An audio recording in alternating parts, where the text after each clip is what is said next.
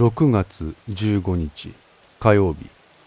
15時0分ごろフラワーショップアサフス。1年半前の雨が滴る6月。赤松は自分の店で店番をしていた。6月の花といえばアジサイ、菖蒲、大山木といったものが主で普段花を使用した生活を営んでいない一般の家庭にはあまり花屋は縁がない時期かもしれない。朝フスに来店する一般客の多くは田上森の里の住人である。赤松はそれらの客の顔と名前を大体覚えていた。たまに見慣れない顔の客が来ることがあるがそれらの一元客はここから車で20分ほど先にある野子山の墓地公園へ墓参りに行くための花を買いに来る客が主だった。だがそれらの大半は盆や彼岸の時期に集中する。スーツを着たサラリーマン風の男が梅雨時の昼間にこの店に来ることはあまりない。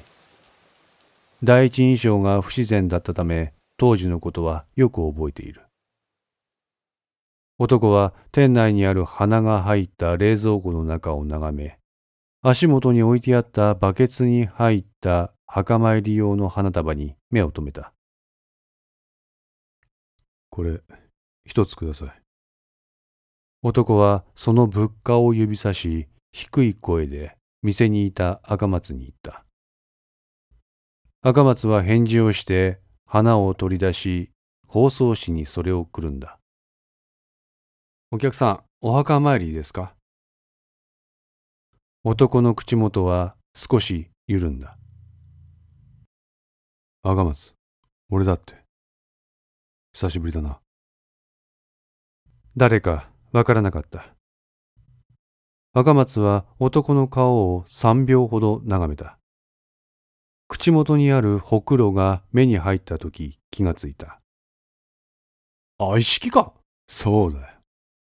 おいおい、久しぶりやな。スーツ着とったから誰かわからんかったわ。冷てな。気づいてくれよ。どうしたん？こんな平日の昼間に来るなんて。いや、噂で赤松が実家継いだって聞いたから、墓参りの花を買いに来たんだ。ちょっと仕事抜け出してな。仕事？ああ。え？お前、こっちで仕事したの？まあな。赤松は一色が東京の国立大学に進学したことは聞いていた。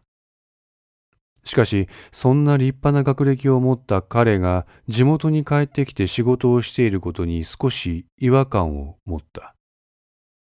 当然、当時は一色が警察であることも赤松は知らなかった。しかし、それ以上は仕事について突っ込んだ話はしなかった。彼なりに事情があるのだろうと思った。意識との会話は10分ほどだっただろうか。久しぶりに高校の同期の連中と集まってみたいという内容の会話が主だった。ところで一式、誰の墓参りなんや？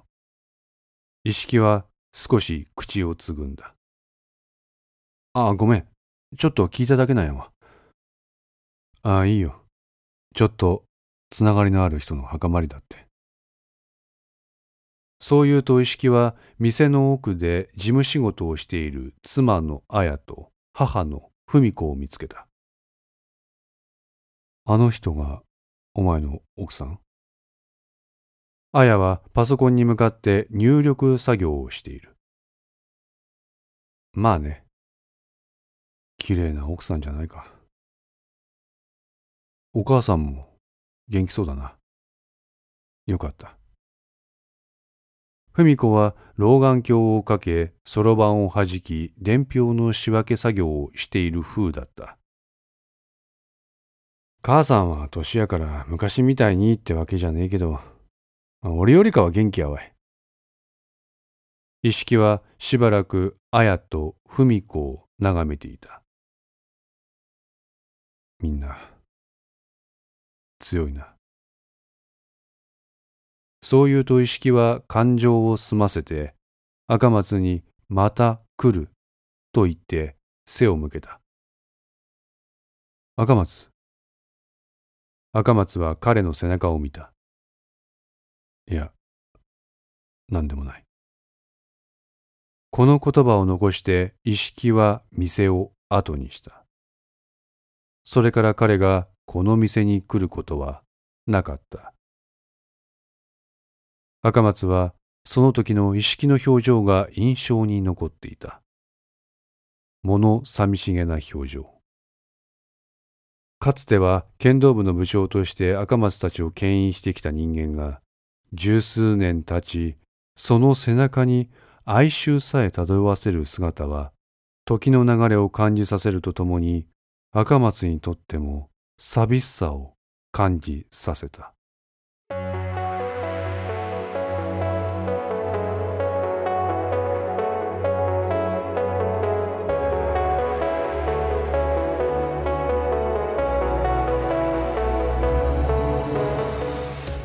5の線リメイク版いかがでしたでしょうか？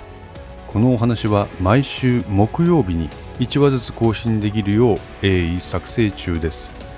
ご意見やご感想がありましたら Twitter やウェブサイトのお問い合わせお便りコーナーからお寄せください。皆様の声は私にとって非常に励みになりますのでぜひともよろしくお願いいたします。お寄せいただいた声には実質ですが何かしらの返信をさせていただきます。特にお問い合わせ、お便りのところからお寄せいただいた感想などは、ポッドキャストの中でも紹介させていただこうかと思っております。また、iTunes Music Store の中のレビューも頂戴できれば嬉しいです。5の線3も同時更新しています。よかったらそちらの方もお聴きくださいますと嬉しいです。それでは皆さん、また来週。ごきげんよう。